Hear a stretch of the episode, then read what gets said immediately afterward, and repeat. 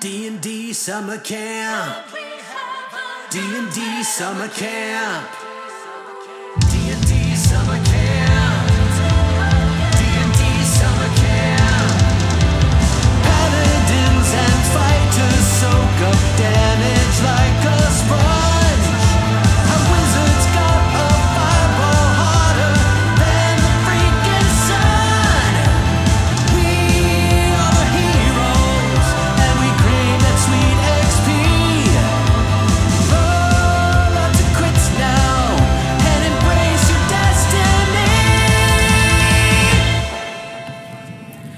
everybody, and welcome to Teachers in the Dungeon. I'm Tom Gross, sitting here at the RPG Summer Camp, recording live. I'm here with Dan Ream. Was even tireder than yesterday.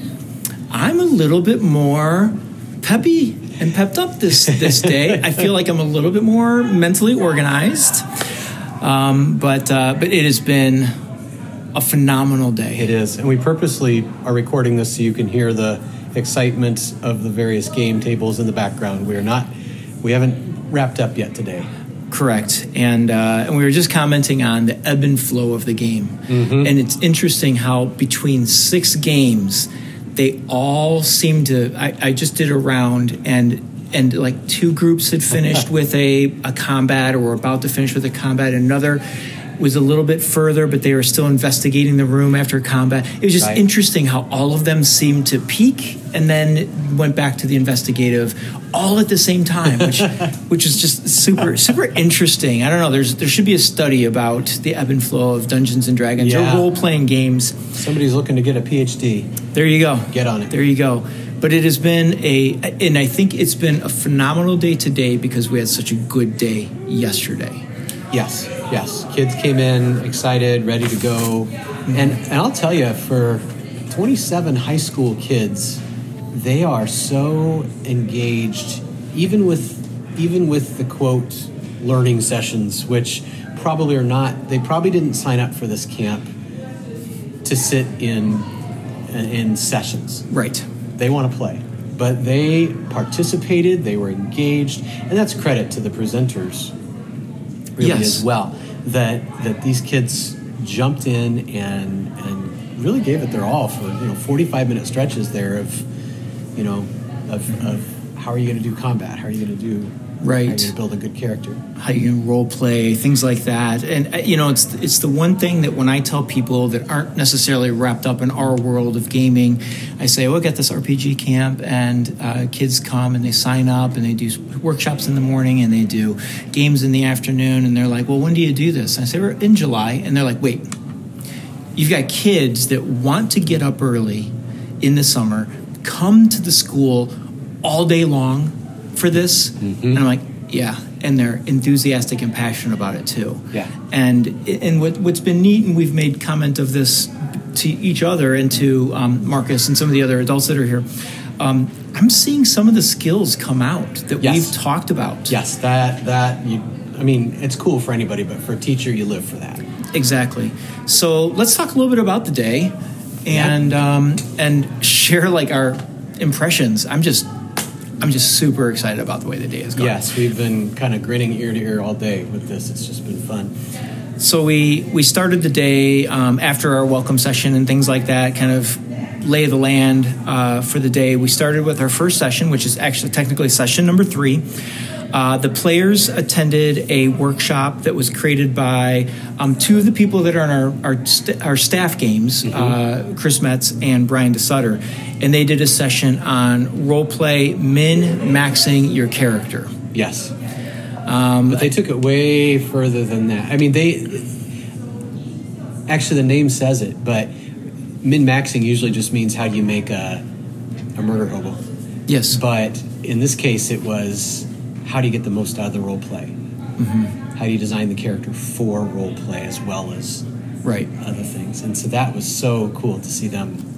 and the times that I came through here for that, I sat mostly in yours uh, for that session, but uh, the times that I did come through, the kids were really engaged. Yeah. Um, and Chris and Brian were, were handing off the baton, going back and forth. Because one of the reasons we chose the two of them, and I, I they know this, so there's nothing, no secrets here. uh, Brian is is really pro at finding the best of every single aspect of a character. Right. Maxie. Uh, and Chris is really expert at giving his character flaws to see what happens, how to role play that, that kind of thing. So we chose them for that. And and uh, Brian had told me that um, that it actually was was cool for him because he he never really ever thinks about how do I make my character weaker. Yeah. So you know, I think I think on their side, that you know they're they're finding growth in it. But then the fact that they were able to then turn and share that with the students, um, I think that's really cool. And again, we see that in the game uh, this afternoon. I'm seeing how how the kids are finding aspects of their character that maybe they didn't see or notice yesterday. So I thought that was really cool. And then on the flip side of that, I'm sorry, did you want to say something about I just figured we'd go all the way through the. the Oh, do one and then the other? Yeah. Absolutely. So then in session four for the players, um, Mark Kugler Mm-hmm. and uh, our one of our alum who are uh, DMing, Tyler Boley, they did a session together on combat tactics. I love the way you titled this Combat Tactics Make Your DM Cry. they did such an awesome job. I sat in on most of that, that and it was fun to see. I was telling Marcus said, you, you teach, maybe not everybody's like this, but I, I kind of assume, just do it. Anybody could do it. But I kind of, it kind of reminded me, no, that's not, there is a skill set that we have developed over the years. Mm-hmm. And Mark had that on display. I mean, these kids, it's day two, the fourth session, they might be flagging a little bit. Mm-hmm. And he designed a perfect, perfect workshop for them where they, you know, he had, he had drawn out several different maps. Oh, yeah. And, I mean, he, he, he set it up, he gave them the tools they needed, and then this whole second half was okay, here's a map, turn and talk to your, your group. How are you going to get from this point to this point when you know that there's this type of monster here? What are you going to do? And just the chatter and the excitement and the problem solving that those kids were engaged in was was amazing. Um, and once again, what I saw, and this has been this has been good. It's been a challenge. We do have a, a neurodivergent student who's attending, and it's exactly what we're hoping for. But there are adaptations and things that have to go along with that, and it's been really amazing. Um, that student was in this session, and to watch the other students engage and take what was said and expand on it, and you know that student was part of Absolutely. every aspect of this. And I know from talking that isn't always the experience. So I think that was really special for, for her as well. Yeah, I would I would agree. I'm again, I'm sorry that I missed that one because I was running the concurrent to that with the DMs. So um, uh, so we'll come back and mention that combat tactics again in in a few minutes. But it, want to go back and cover the DM sections now of Sure. that because then it ties together with what happens right after that session Yes. four. So on the DM side of things, the session three, um, you ran a session on world building, creating a believable world, Mm-hmm. and you'd run something similar to this last year, but it was for a general audience. We did not have the dissemination of DMs and players like we do this year, Right. and so you were able to dive a little bit deeper.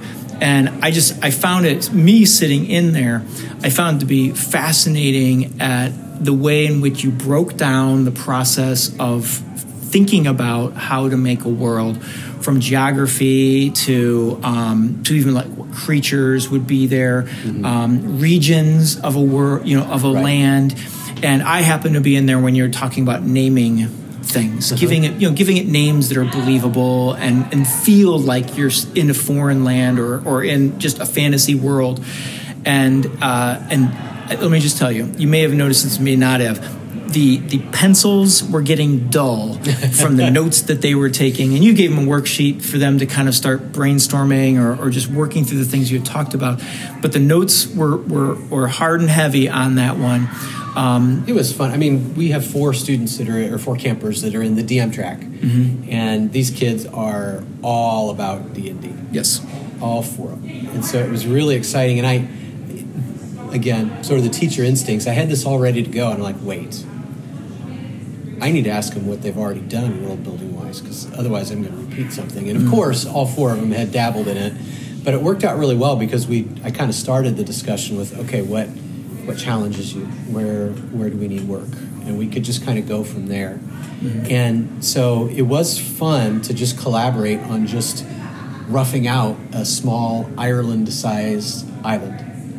And I, you know, I drew an outline on the board. We kind of talked briefly about the physical geography, and then I said, okay, we need some place names. Um, and kids were, well, you know, we're, we're offering things right and left, and I was like, this is a really cool world. I'm going to use this. I think this the the concepts that they came up with and building on each other, the collaborative nature of it was really fun.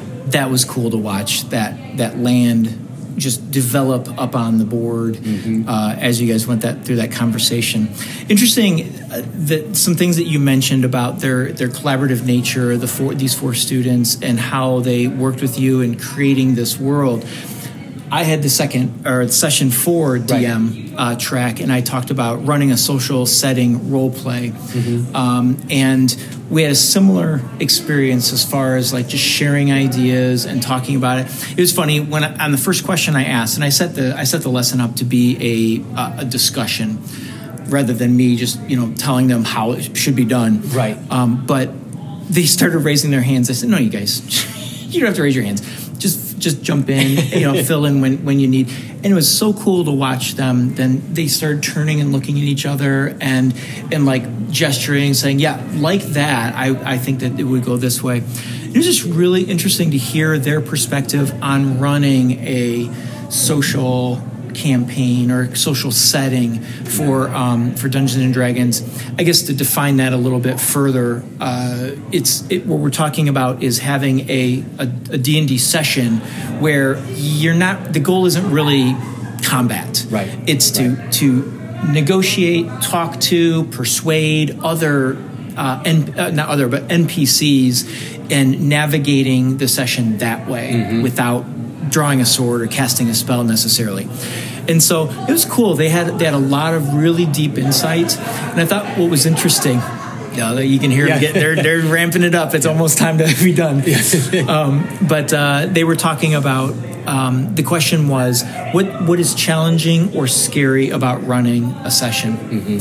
They really opened up Yeah. and shared some things about how having a full conversation s- session is really kind of nerve wracking to them, and you know they're afraid of what happens. The what happens if this? What happens if they get bored? What happens if? all, I say something wrong. And so we really were able to kind of flesh that out. Chris Metz was in that session with us because he, he does a lot of that with his school group. Right. And so it was a really, really strong uh, session, which then ties into. I was going to say we did again. This worked out perfectly, Tom. You put together. This was hands on. Talked about it, then they immediately had to turn around and go and do it. Mm-hmm. You created a, a social encounter that they were going to run for the rest of the campers. So that was that was fun, and mm-hmm. to split them up, give them a different group of students, but instead of being players, now they're having to run it. Yes. And I think one thing we were talking about earlier is um, one thing that was really cool to see is we primed the players up front. And we said, I came into the room where the players were, and I said, Look, you guys, we're going to do a practice session on, on running a social campaign. I just want to let you know, give your DM some grace because they just got the story. Yes. And when I walked around, it was just fascinating. First of all, the DMs picked up on it right away. Mm-hmm. Only one of them was a little like deer in headlights, but they did a great job, mm-hmm. just like all the others. And the players, I could tell that they were putting forth effort to try to collaborate with each other. Yeah. It, it- it's exactly the session that we called it, the practice session. We said practice, focus, role play, social encounters. And it was just neat to go around because they were all playing the exact same uh, storyline that I put together, and just to see where each group took it. Right, right. And the interpretation of the of the NPCs from the DM side were were in some some ways very similar, but in some ways very different. It was Mm-hmm. just it was really really cool. Yes, Um, it was just the whole day, and you can hear it. It's still going on.